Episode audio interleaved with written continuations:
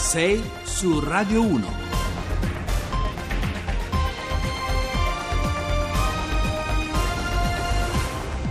Le 6 e 34 minuti. Massimo Giraldi, ma questa qui però non era la Colomba San Palmieri e il GR, uno delle 6 e 30. Che fine hanno fatto? Ovviamente no, eh, ce ne renderemo conto, lo valuteremo alle Lo- 7 Lo ovviamente. scopriremo solo vivendo. Nel frattempo, però, diamo subito la linea al tenente colonnello Massimiliano Morucci per parlare di meteo. Buongiorno. Buongiorno a lei e a tutti i radioascoltatori. Tenente, qui fa tanto caldo. Come saranno i prossimi giorni?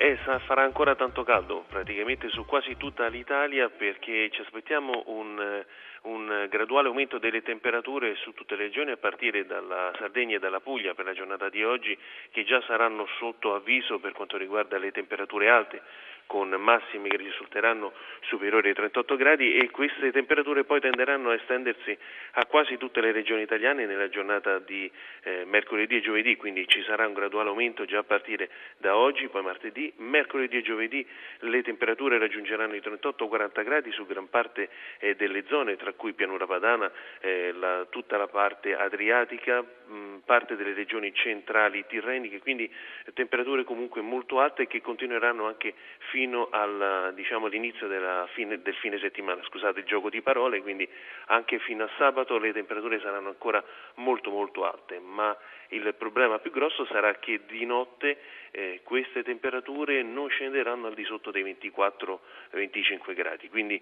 il famoso refrigerio che noi ci aspettiamo durante le ore, almeno le ore notturne, sarà meno sentito perché comunque le temperature rimarranno alte, quindi ci sarà proprio una vera e propria onda di calore per tutto il periodo, sia di giorno che di notte.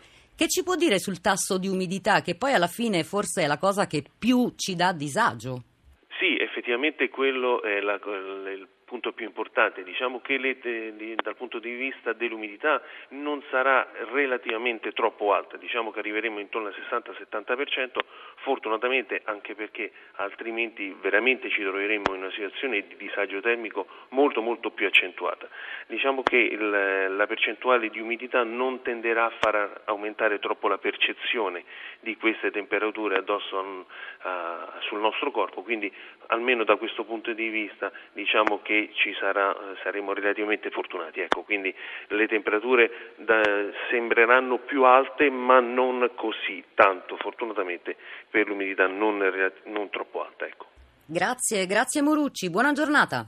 6 su Radio 1. E allora siamo alla seconda parte di 6 su Radio 1 dopo il caso della coppia gay respinta da una struttura turistica di Vibo Valencia. Una nuova segnalazione arriva all'associazione Arcigay, questa volta dal Salento, San Foca, vicino a Melendugno, in provincia di Lecce. I proprietari di un appartamento vicino al mare nell'annuncio specificano non si accettano persone che aderiscono all'ideologia gender e coppie omosessuali anche se unite con rito civile. Ne parliamo con Paola Concia, storica militante della comunità LGBT e Carlo Giovanardi. Buongiorno a tutti e due. Buongiorno. Si può scegliere buongiorno. Buongiorno. Si può scegliere o no chi far entrare nel proprio esercizio. Non voglio cani, niente bambini. È possibile. Paola Concia. Eh, È una cosa molto controversa, Mm, c'è un problema, qui non è che si sta dicendo che non, che non entrano i cani piuttosto che e altro, si, sta- si decide in una struttura eh, alberghiera che non entrano delle persone, delle persone come me, eh, come, come lei, degli esseri umani, quindi è come se si dicesse non possono entrare le persone di un altro colore della pelle, cioè una cosa che neanche nel Medioevo non si sta parlando del fatto che, che non, che non entrano gli animali, no? le strutture che casomai non sono preparate. E si, si- si- si- dice che non possono entrare degli esseri umani semplicemente perché hanno un altro orientamento sessuale. Io penso che ecco, è- è- diciamo, siamo le eh, ABC del- del- del- del- della civiltà, non è che dobbiamo fare grandi, eh, dobbiamo fare grandi programmi, è l'ABC della civiltà, non possono entrare per- eh, esseri umani, quindi questo è una cosa assolutamente inaccettabile in un paese normale, in un paese normale, eh, normale. Eh, questo dico io. Giovanardi, lei è d'accordo? Allora, risposta è che non si può, in una struttura pubblica non si può eh, discriminare qualsiasi forma di ospitalità, in una casa privata in una cosa diversa. Faccio presente che però se vogliamo parlare di cose veramente serie, che in Italia c'è un fenomeno che riguarda la xenofobia, riguarda il bullismo, riguarda eh, eh, fenomeni di femminicidio o comunque di violenza sulle donne diffusissimo, che va contrastato con grande energia. In questo quadro ci sono anche fenomeni, sono un'ottantina all'anno di episodi che riguardano il mondo gay, però ricordo anche che quando ero sottosegretario mi rifiutai di partecipare alla fiera del turismo gay che c'è in Italia, di un circuito sempre più potente, sempre più forte, di strutture dedicate soltanto a gay o gay friendly. E mi rifiutai perché ho sempre pensato che qualsiasi struttura turistica ci entrano gay, eterosessuali, persone di colore, cioè chiunque voglia partecipare, non si debbano costruire invece circuiti tipo ghettizzanti destinati solo a certe forme di turismo, magari ideologicamente eh, orientato, perché le strutture pubbliche devono essere assolutamente aperte a tutti, a prescindere appunto da situazioni che possono essere di tipo razziale, che possono essere di tipo religioso, che possono essere di tipo di orientamento. In Calabria è partita una gara di solidarietà in favore di questa coppia gay discriminata. Lei, Carlo Giovanardi, la sosterrebbe? Ma le ripeto, se basta andare a vedere su internet, non voglio ricordare la famosa vicenda delle Iene, che cosa hanno scoperto dei contributi pubblici dati a circuiti che veramente nulla che avevano da fare con la solidarietà e con la beneficenza. Ma qui ci sono una potentissima rete e struttura proprio dedicata esclusivamente a chi fa vacanze italiano stranieri nel circuito gay. Quindi se mi dite che bisogna impegnarsi tutti in maniera strenua per combattere i fenomeni di discriminazione di ogni tipo, sono perfettamente d'accordo con voi. L'enfatizzazione oltre misura di quegli episodi marginalissimi, ci sono sa, strutture presso il Ministero dell'Interno che monitorizzano giustamente quando ci possono essere situazioni di questo tipo nei confronti del mondo gay, siamo alcune decine di episodi all'anno contro decine di migliaia che riguardano altre forme di discriminazione. Quindi lotta ad ogni forma di discriminazione, ma non enfatizzazione di episodi che poi me lo lasci dire, perché l'abbiamo documentato, moltissime volte poi andando a indagare a verificare non erano mai verificati o erano stati enfatizzati oltre misura quando venivano denunciati proprio dall'organizzazione. Quindi la mia posizione è molto chiara, lotta senza quartiere ad ogni forma di discriminazione, ma non differenziamo le forme odiose di discriminazione le une dall'altra, vanno tutte combattute con grande decisione. Lei è d'accordo Paola Concia? C'è questa enfatizzazione? No, grazie di avermi dato la, di nuovo la parola, visto che Giovanardi ha fatto un comizio, vi ringrazio come ci al manca, solito. Ma ci mancherebbe, Dunque, eh, no, no, ho fatto un doppio comizio. Allora, ehm, dunque, io voglio dire a Giovanardi, mi fa piacere, so, una cosa ovviamente eh, mi fa piacere che lui abbia uh, questa lucidità. Dunque, io faccio l'assessore al turismo a Firenze da alcuni mesi, da qualche mese. E, um, voglio rispondere a, alla, alla, questione, eh, ehm, alla questione um, eh, posti dedicati, no, strutture dedicate. Qui non si tratta di costruire strutture dedicate, per esempio io a, a, avevo già deciso da molto tempo con un'associazione di fare dei, eh, degli incontri di sensibilizzazione delle strutture recettive a Firenze eh, per il turismo gay, che non significa che, che diventino strutture, eh, strutture, dedicate, assolutamente no, io sono totalmente contraria alle strutture dedicate, però come abbiamo visto eh, eh, in dieci giorni eh, quello che è accaduto in due strutture diverse, in Italia c'è bisogno di una cultura, cioè di, di imparare a, eh, ad accogliere eh, persone di un altro orientamento sessuale, come per esempio anche il problema si sta ponendo anche rispetto a, a, a per esempio ai cittadini musulmani o di, di altre religioni, perché accade che in alcune strutture non sono preparati a questo.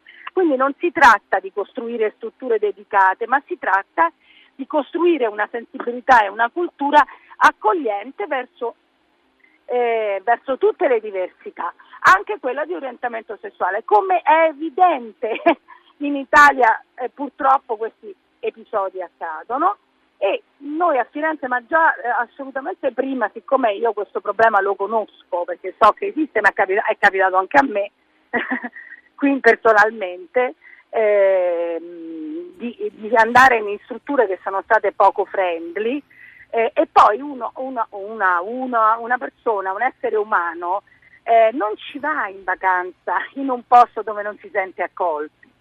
Noi in Italia, ma giustamente, se a Giovanardi, per esempio, faccio l'esempio di Giovanardi, ma assolutamente potrebbero essere fatti mille esempi, se eh, ci sono delle strutture che non vogliono i cittadini di Modena, vai a sapere perché, no?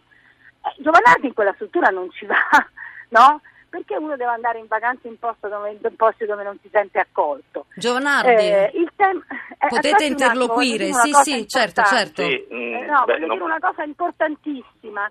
Eh, L'Italia è una delle mh, mm, mete eh, agognate dai, dai turisti omosessuali, donne e uomini, ma non ci vengono, non ci vengono, siamo all'ottavo posto per poi eh, su, eh, diciamo, destinazioni dove si va.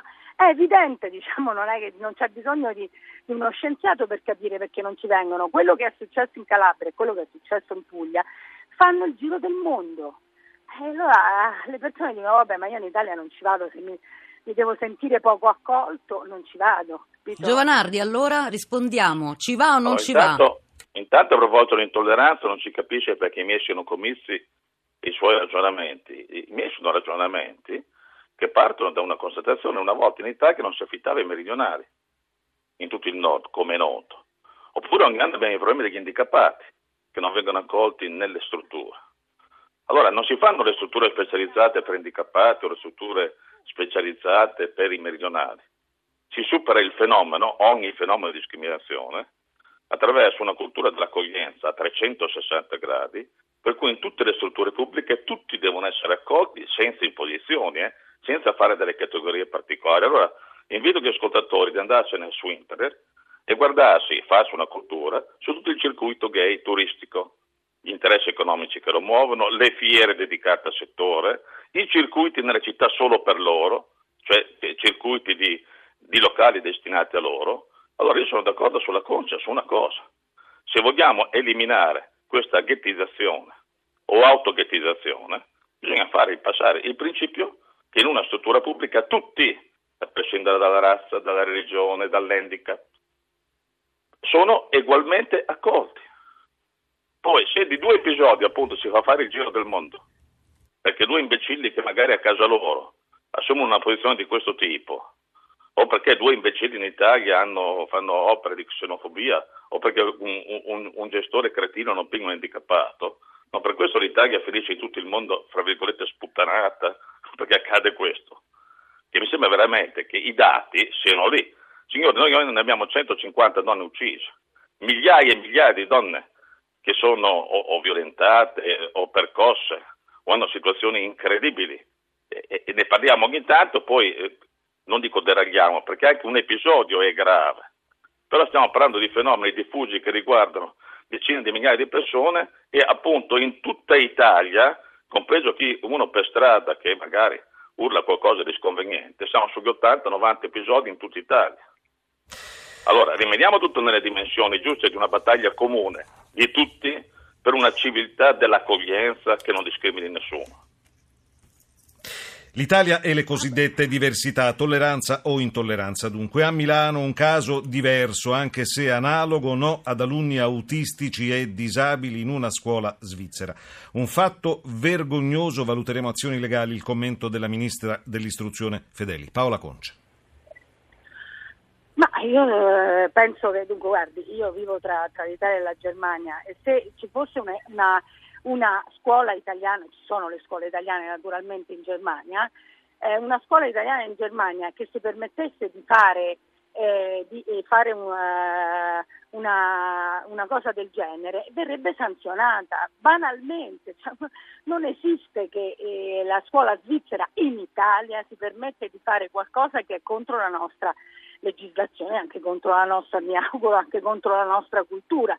Come dice il Ministro, dal 1977 noi abbiamo eliminato le classi differenziate, i ragazzi portatori di handicap comunque con della disabilità eh, sono nelle scuole con tutti gli altri ragazzi aiutati e sostenuti. Questa è la, nostra, è la regola delle nostre scuole italiane. La scuola svizzera, che fa la scuola svizzera a Milano, si adegua alle nostre regole, punto. Giovanardi vuole aggiungere qualcosa? Il problema è sempre un problema di intelligenza. Allora è evidente che in tutte le cose di cui abbiamo parlato, compreso questo, c'è il dovere di accoglienza e il dovere di integrazione, poi ci può essere discussione sui sordomuti che va avanti da anni se un bambino inserito in una scuola normale non viene danneggiato perché ha bisogno di cure particolari 24 ore su 24 per cui può essere totalmente recuperato invece che abbandonato in situazioni di, di scarsa eh, professionalità. Ma detto questo, il vero limite, signori miei, come nell'immigrazione, è quello che bisogna assolutamente avere le porte aperte, soccorrere le persone che vengono, però non si può neanche imporre alle persone di accogliere a casa loro, a casa loro. Eh. Grazie, grazie. No, no, capite il limite, cioè, tollerante sì, ma non, imporre, non voler imporre agli altri le proprie visioni. Grazie. Ma no, ma non è una questione di visioni, eh? è una questione che sono un territorio nazionale e sul territorio nazionale, come sia gli immigrati che gli svizzeri, devono rispettare le regole. è diverso Giovanardi. Cioè, sia gli immigrati che gli svizzeri in Italia rispettano le nostre regole, questa è una cosa fondamentale. Grazie. Invece, le scuole vanno rispettate le regole. Grazie, grazie Carlo Giovanardi e Paola Concia. Ci fermiamo un po' di musica.